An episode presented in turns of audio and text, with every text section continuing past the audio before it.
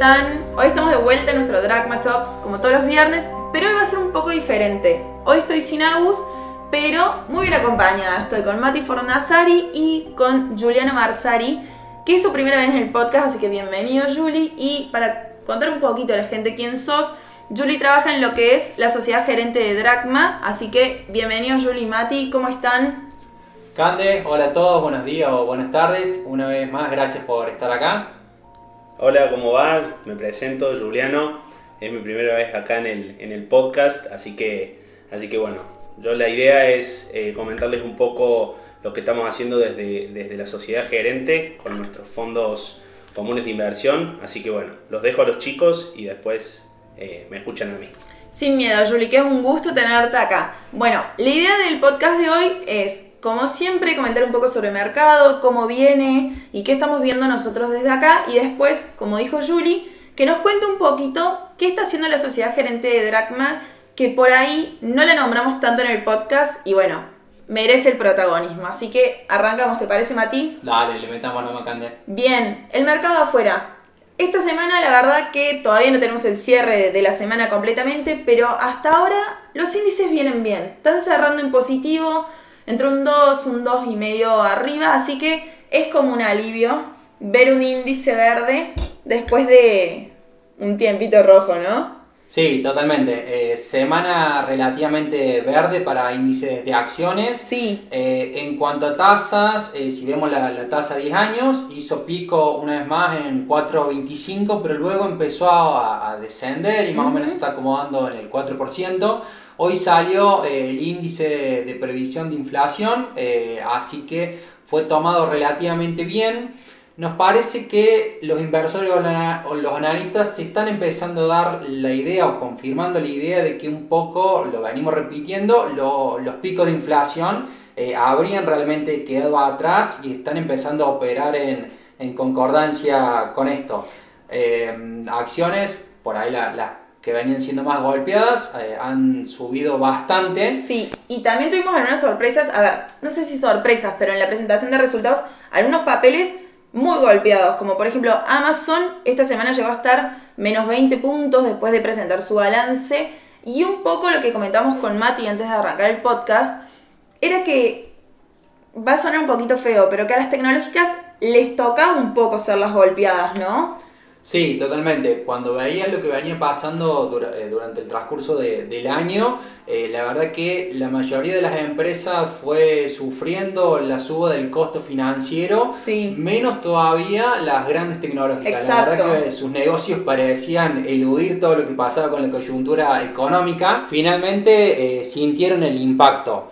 Eh, por eso creemos un poco o volvemos a repetir la frase de malas noticias son buenas noticias, por lo menos en cuanto a lo que esperamos ahora de política monetaria. Sí, y a eso te sumo otro dato. Hoy salió también lo que es el PBI. Y a ver, el dato mostró una desaceleración en lo que es consumo, que después fue convalidado con todo este movimiento que tuvo Amazon. Y, a ver, repetimos de vuelta, las malas noticias para la economía terminan siendo buenas noticias para el mercado, porque eso viene muy de la mano con cómo va a actuar la Fed, a ver, con la suba de tasas y sobre todo estando tan cerca de la próxima reunión de política monetaria que es ahora a principios de noviembre. Entonces, fue una semana interesante, por así decirlo, ¿no?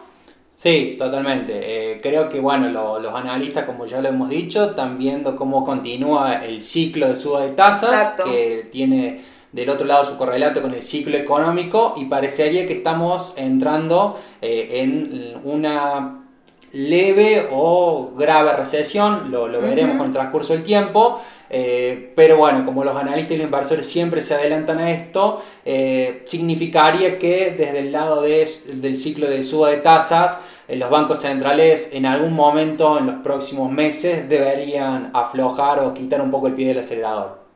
Bien, Mati, y dejando de lado un poco para Estados Unidos, sé que tenías algún datito de China para comentarnos también. Sí, así es. Eh, la verdad es que luego de siete días el Congreso chino finalmente eh, eligió de vuelta eh, como presidente a Xi Jinping eh, por tercer mandato. Eh, el actual presidente y futuro había reformado la, ley que le permitía lograr tener un tercer mandato extra. Hasta, hasta ahora lo permitido eran solamente dos. Pero lo, lo, curioso, llamativo, que sobre todo salía en todos los diarios internacionales, fue que su predecesor eh, fue escoltado, invitado a retirarse del Congreso. Las sospechas pasan porque era una especie de enemigo político eh, de Xi y fue retirado y obviamente es algo que no es para nada bien tomado por, por el mercado, los inversores, menos de, de manera internacional, dado que China no, no, no encuentra un, nuevo rumbo. Eh, sí, y no colabora con las tensiones políticas que hay actualmente. Yo creo que eso es lo que está pasando. Totalmente, por lo tanto, como al mercado y al inversor siempre le gusta eh, la rotación o los cambios en el poder político, las permanencias no son algo bien visto por, los inversores. Bueno, eh, las bolsas chinas cayeron esta semana entre 4 y, y 5%. Sí, fue muy grave la baja, la verdad, muy notable para el mercado internacional, pero bueno, Vamos a ver cómo sigue China, que siempre por una o por otra cosa termina siendo noticia. ¿Te parece que pasemos a Argentina? Totalmente. Bien. Se terminó octubre y la verdad el Tesoro consiguió financiar de vuelta, refinanciar mejor dicho, la deuda que tenía por un 110% aproximadamente de los vencimientos, pero la realidad era que ya se enfrentaba a vencimientos más chiquitos, por así decirlo, porque habíamos tenido el canje de los duales en su momento y yo creo que lo que el mercado está viendo hoy son los vencimientos de cara a fin de año, ¿no? ¿Coincidís conmigo? Así es, eh, la verdad que parece que quedan vencimientos bastante abultados. Con el canje en cuanto a los bonos duales, había logrado quitarse una, gran mochila de, la espalda. Eh, pero bueno, ahora nos quedan dos o tres meses, si no me equivoco, con vencimientos que rondan los 800 mil millones de pesos por mes. Exacto, ya en noviembre tenemos 860 mil millones de pesos. Y después en diciembre arriba de los mil millones de pesos y de ahí en adelante tenemos un promedio entre 800, 900, mil millones de pesos por mes. Donde, donde el tesoro no está pudiendo alargar duration, la verdad que los fondos e inversores no quieren eh, dar crédito o invertir más allá de, de las próximas años o elecciones al menos y las tasas cada vez se le está pidiendo un costo más alto por esta renovación. Exacto, cada vez vemos plazos más cortos, no vemos vencimientos o renovaciones más allá de 2024 y la tasa que paga el Tesoro cada vez es más alta, y es lo que siempre decimos con AUS. ¿Hasta cuándo esta situación es sostenible?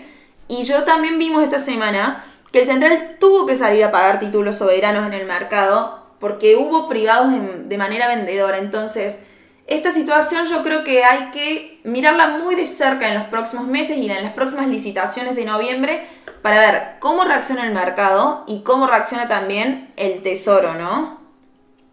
Bien, Mati, ¿sabes qué me gustaría preguntarte? Esta semana pasó algo curioso con los globales, con los hard dollar. Veníamos de mínimos, seguimos en, en paridades muy bajas, pero esta semana tuvimos como un repunte. A ver, en lo que vamos de octubre, algunos tienen subas de entre 8 y el 10%. Esto es algo político, es algo del mercado. ¿Qué, qué está generando este movimiento en, nuestros globales? Bueno, vos sabés que justo lo, comentamos la, semana pasada con, con Agus. La verdad que los precios siguen siendo muy bajos o, relativamente en mínimos. Las subas, si bien por ahí parecen grandes, siguen siendo marginales. Pero creo que el dato curioso, o donde sobre todo los inversores creo que empiezan a, prestarle atención, es que eh, hubo una entrevista eh, que, le dieron a, Máximo Kirchner donde mencionó que su mamá, Cristina, no, se presentaría. Eh, esto, bueno, obviamente es tomado de manera muy positiva por el mercado. Esos días, ese día, precisamente esa tarde, los globales subieron en promedio 5%, al día siguiente eh, extendieron la, racha ganadora. Eh, no lo tomaría ya de momento como, como un driver, pero sí me parece como que los inversores de acá en adelante le van a prestar, no te digo el 100%, pero gran parte de la atención a lo que pasa en cuanto al, tablero político. Bien, sí, tiene lógica, sobre todo que ya nos vamos acercando cada vez más a lo que es eh, nuevas elecciones. Pero también después salió Alberto a decir que Cristina sí iba a ir a las elecciones. Entonces, Creo que hoy estamos parados en una posición donde hay que esperar y ver realmente qué candidatos, qué posturas y qué pasa con nuestra política, ¿no? Así es. Pero me quedo sobre todo con, esta idea, como que las miradas van a estar puestas mucho en esos factores. Empezás a ver un poquito ese trade electoral que a vos te gusta. Podríamos decir que sí. está muy bien, está muy bien. ¿Te parece que pasemos al fondo, Julie? Dale, Sí. espectacular.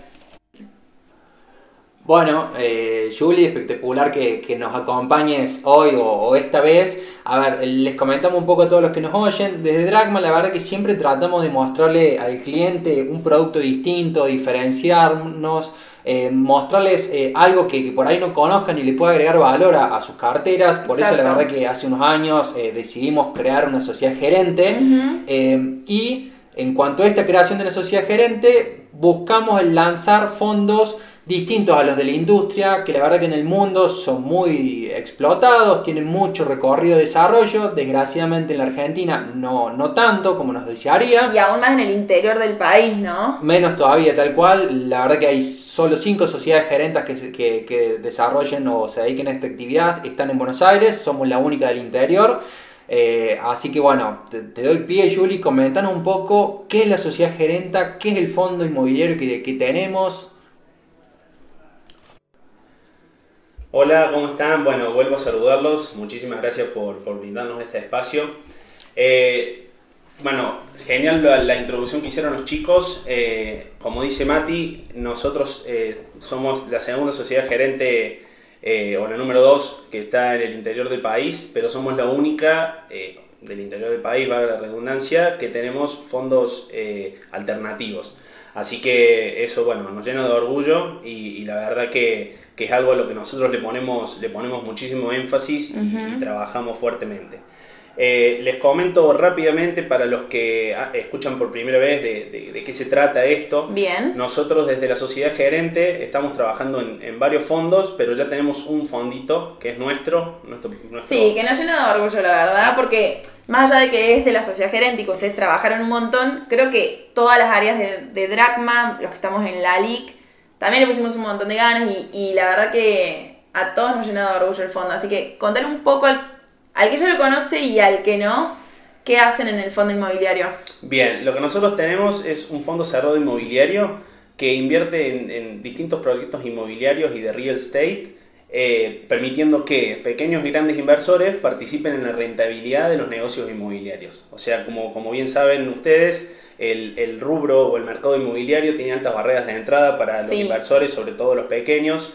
Eh, y bueno, también incluye como, como en otras áreas un know-how o, o un conocimiento que, que, bueno, que a veces el inversor retail eh, no lo tiene eh, y necesita asesoría, ¿no? Entonces, de esta forma, nosotros con este vehículo lo que hacemos es eh, nuclear las inversiones de, bueno, de, de todas estas personas, de estos minoristas, con clientes institucionales como bancos, compañías de seguro, mutuales, eh, y eso lo volcamos en distintos desarrollos inmobiliarios. Exacto. Y también te sumo, Julie, que de esta forma le das la oportunidad a quien tiene una cartera diversificada en el mercado a sumar algo de economía real, por ahí sin una gran inversión, ¿no? Porque puede entrar con el monto que quiera y empezar a diversificar en otro rubro totalmente distinto al mercado puramente financiero. Creo que eso también está muy bueno. Sí, seguro, Cande, te, te adelantaste un poquito, iba, iba- iba a decir un poco los beneficios de, de- de invertir a través de este instrumento, pero claro, la diversificación e- es, es un punto clave, ¿no? Perdón. Eh, nosotros que, que estamos adecuados a invertir en, en- en múltiples activos financieros, eh, el, el incluir un, un activo o una inversión alternativa que de alguna forma nos, nos modera un poco del riesgo de la cartera, eh, sin, sin de alguna forma resignar eh, rentabilidad, es, es algo muy, muy, Muy, bueno. importante, Sí. sí, sí. Julie, perfecto, buenísimo. Y aprovecho a preguntarte entonces si nos contás algo de los proyectos en los cuales ya el fondo ha invertido o los proyectos que tiene eh, en, en vistas o en el horizonte para, para desarrollar. Buenísimo, buenísimo. Aprovecho entonces y, le- y les cuento un poco qué estamos haciendo. Para los que de vuelta están escuchando acerca de este producto por primera vez, nosotros eh, concebimos o este instrumento nació en diciembre del año pasado. Eh, nosotros salimos al mercado y pudimos, y pudimos eh, levantar casi 300 millones de pesos para la realización de, de un proyecto en Nueva Córdoba con Grupo de León eh, en lo que nosotros llamamos Aurus. Es un Sí. proyecto que está sobre Avenida Vélez Arfiel, eh, en diagonal a Instituto Bulton y al lado de Güemes. Es, es una torre sí. de 110 departamentos con cochera y amenities. Ese proyecto lo iniciamos en agosto de este año eh, y al día de hoy llega un avance de alrededor del, del 5%. ya in situ eh, se ha demolido toda la propiedad que había, que había antes, se hizo movimiento del suelo, ya se avanzó en la submuración y bueno, y hemos acopiado materiales in situ eh, como forma de, o, como estrategia, ¿no? Para cubrirnos ante, ante el contexto de antiinflación que tenemos. Perfecto, muy bien. Bueno, Eh,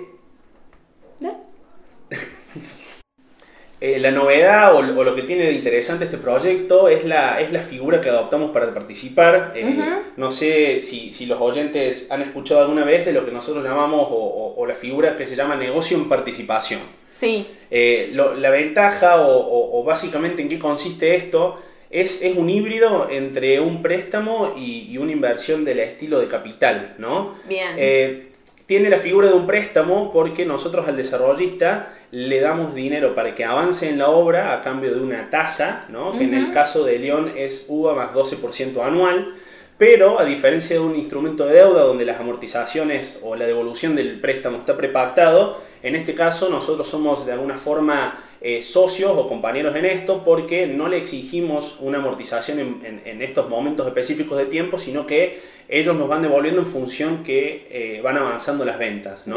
Y todo este préstamo está garantizado por metros, por metros de, desarrollo y metros de terreno que el desarrollista eh, nos deja en un fideicomiso en garantía. Entonces es una figura muy interesante porque nos permite participar de del desarrollo inmobiliario, pero de alguna forma nos aislamos del, del riesgo del desarrollista. Exacto, tal cual, tal eh, cual. Esta es, esta es la figura que, que, la verdad que es, que es bastante nueva y, nosotros se la presentamos a, a muchos inversores y a muchas instituciones eh, grandes y, la verdad que, que, de alguna forma se sacan el sombrero y nos dicen que, bueno, que hemos logrado esta ingeniería no financiera para para, para poder avanzar con, con, esto en el contexto, bueno, tan complicado. Sí, en el que estamos, exactamente, sí. Eh, y, y, bueno, eso un poco respecto al proyecto de, de León. Eh, me gustaría contarles que estamos avanzando con dos proyectos. Esta vez salimos de Córdoba, nos vamos a, a la capital federal, a Buenos Aires. Hemos cerrado un proyecto con la desarrollista Argencons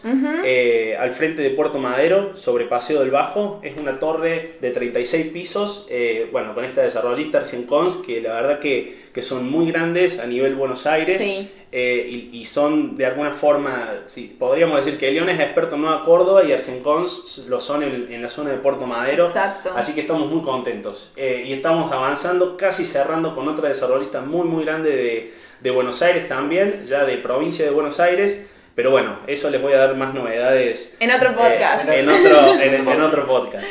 Julia, a ver, y yo te pregunto, quien está escuchando dice, che, qué bueno este fondo, quiero participar. Porque al ser cerrado, si bien hay un mercado secundario y todo eso, no es tan sencillo como un fondo abierto, ¿no? Correcto, correcto. La particularidad del fondo cerrado es que las emisiones, por lo menos en, el caso de nuestro fondo, se hacen en tramos, ¿no? Bien. Nosotros, eh, debido a la realidad argentina un poco y al hecho de que no, no, no nos sirve o, no es, eh, o no es algo que debido un poco a la, a la realidad argentina, nosotros consideramos que, que, no es necesario salir a buscar capital si no tenemos proyectos rentables en donde volcar esos, esos pesos. Tal cual, eh, sí. Te, te, recuerdo, este es un instrumento en pesos, la moneda de, del fondo en, en, la suscripción y los pagos en pesos. Pero bueno, no se alarmen, ¿no? Porque el subyacente está dolarizado, entonces si bien lo invertimos o, bueno, suscribimos o participamos de este instrumento en pesos, siempre vamos a estar de alguna forma cubiertos ante eh, una variación en, lo que es el tipo de cambio. Eh, muy buena la, apreciación. A los que estén interesados en participar, eh, nosotros a finales de noviembre de este año vamos a, a salir al mercado a buscar eh, un monto bastante ambicioso comparado con la primera colocación. Bien. Eh, este monto va desde los mil millones a los tres mil millones de pesos eh, y es para realizar estos dos proyectos que, te comenté y que conforme avance el tiempo les vamos a ir compartiendo más novedades. De 10, pero está bueno que también quien nos escuche y le interese sepa que muy pronto vamos a estar lanzando una segunda colocación, así que van a estar recibiendo más información y, y bueno, y se pueden contactar con los chicos para ver más en profundidad todo, ¿no? Totalmente. Eh, che, Juli, ya que estás, aprovecho a preguntarte porque parece muy interesante para, el ahorrista o el inversor individual. Beneficios, sobre todo que he escuchado desde lo impositivo. ¿Qué, qué, qué tiene el fondo inmobiliario como, como, este? Bueno, genial, genial, porque tengo muchísimas cosas para, para contarles. Bueno, los beneficios impositivos que, que, tiene este fondo para las personas humanas es que la inversión que hagan estos en, en, en este instrumento están exentas del impuesto a las ganancias y el impuesto a los bienes personales. Así que atentos a aquellas Fantástico. personas que, que, quieran, que quieran invertir en, en algún instrumento eh, que esté exento, eh, este fondo la verdad que es muy bueno para ello. Y hay una cosa muy muy interesante eh, que va un poco en línea con, con, con reglamentaciones que han salido en, en, estos últimos días y es que el fondo, el fondo cerrado inmobiliario, es apto blanqueo. Bien, ¿no? Se, bien. No sé si, si, si están al tanto, eh, ha, ha, salido una prórroga del blanqueo de capitales en donde se establecen distintos, distintos tramos para, para exteriorizar esos fondos y en función de la fecha en que se exterioricen eh, está grabado por una alícuota, eh, por una alícuota diferencial. Eh, un poco apuntamos a, salir a buscar capital a final de noviembre para, empalmar o, coincidir con, la primera fecha límite eh, de este blanqueo, que es el 19 de noviembre, eh, dentro del cual los inversores que, exterioricen fondos en, en, ese periodo van a pagar una alícuota del 5% sobre los, sobre los fondos blanqueados.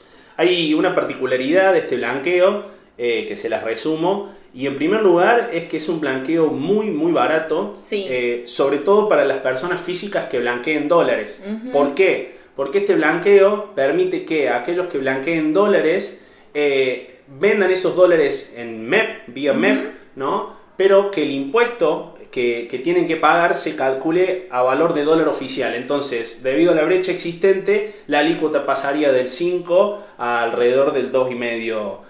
Eh, en dólares. Creo que ese es un dato muy bueno de, del fondo, sobre todo que estamos realmente en un país donde cada vez eh, la carga impositiva es mayor, entonces creo que todos estos instrumentos que ayudan al inversor y a la persona física a aliviar un poquito esa carga, creo que cada vez van a tener más, más popularidad, por así decirlo, entre ahorristas. Igual, eh, para mí, lo, lo, lo clave o lo principal de este blanqueo en comparación con otros es que permite liberar o, o, o, permite que el contribuyente que esté con algún proceso con el fisco, eh, ya sea en lo penal, en lo cambiario, en lo aduanero, eh, pueda liberarse. Entonces hay, es una especie de perdón que, que el fisco otorga a aquellos que eh, ingresen en el blanqueo. Espectacular, ¿no? o sea que este blanqueo no solo le sirve al que no tiene por ahí fondos registrados, sino también al que ya tiene el problema encima. Está Correcto. bueno porque es mucho más amplio que el que el anterior blanqueo, que el último que vimos, ¿no? Correcto, correcto. Esto es válido para cualquier proceso que no tenga sentencia en firme.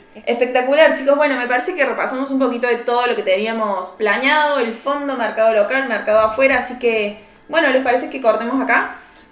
Así es. Cande, muchas gracias por, por la participación, por la invitación. Julie, un gusto que hayas estado acá, como nos están escuchando todos, referente acá en cuanto a la sociedad gerente de los fondos Exacto. nuevos que estamos lanzando, si la gente o los clientes quieren consultar, lo dejamos acá a disposición a Julie. Muchísimas gracias, bueno, espero, espero poder acompañarlos en un futuro y por cualquier consulta estoy a disposición. Gracias a todos por escucharnos y espero que tengan un lindísimo fin de semana. Saludos.